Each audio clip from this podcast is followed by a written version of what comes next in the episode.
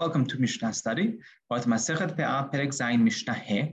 Over here in this Mishnah, we're going to speak about continuing on that concept of the, the vineyard. But now we're going to talk about a person who wants to thin out his vine. He's pruning his vine. Is he allowed to also go ahead and cut the grapes that you know could potentially belong to the aniyim?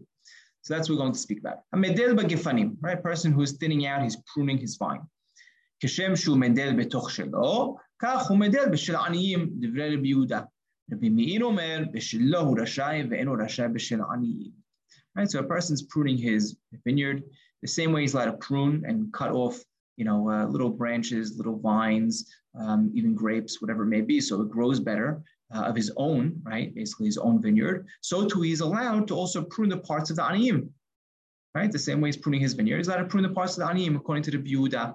The Bimir says, no, he's only allowed to prune that those that are his.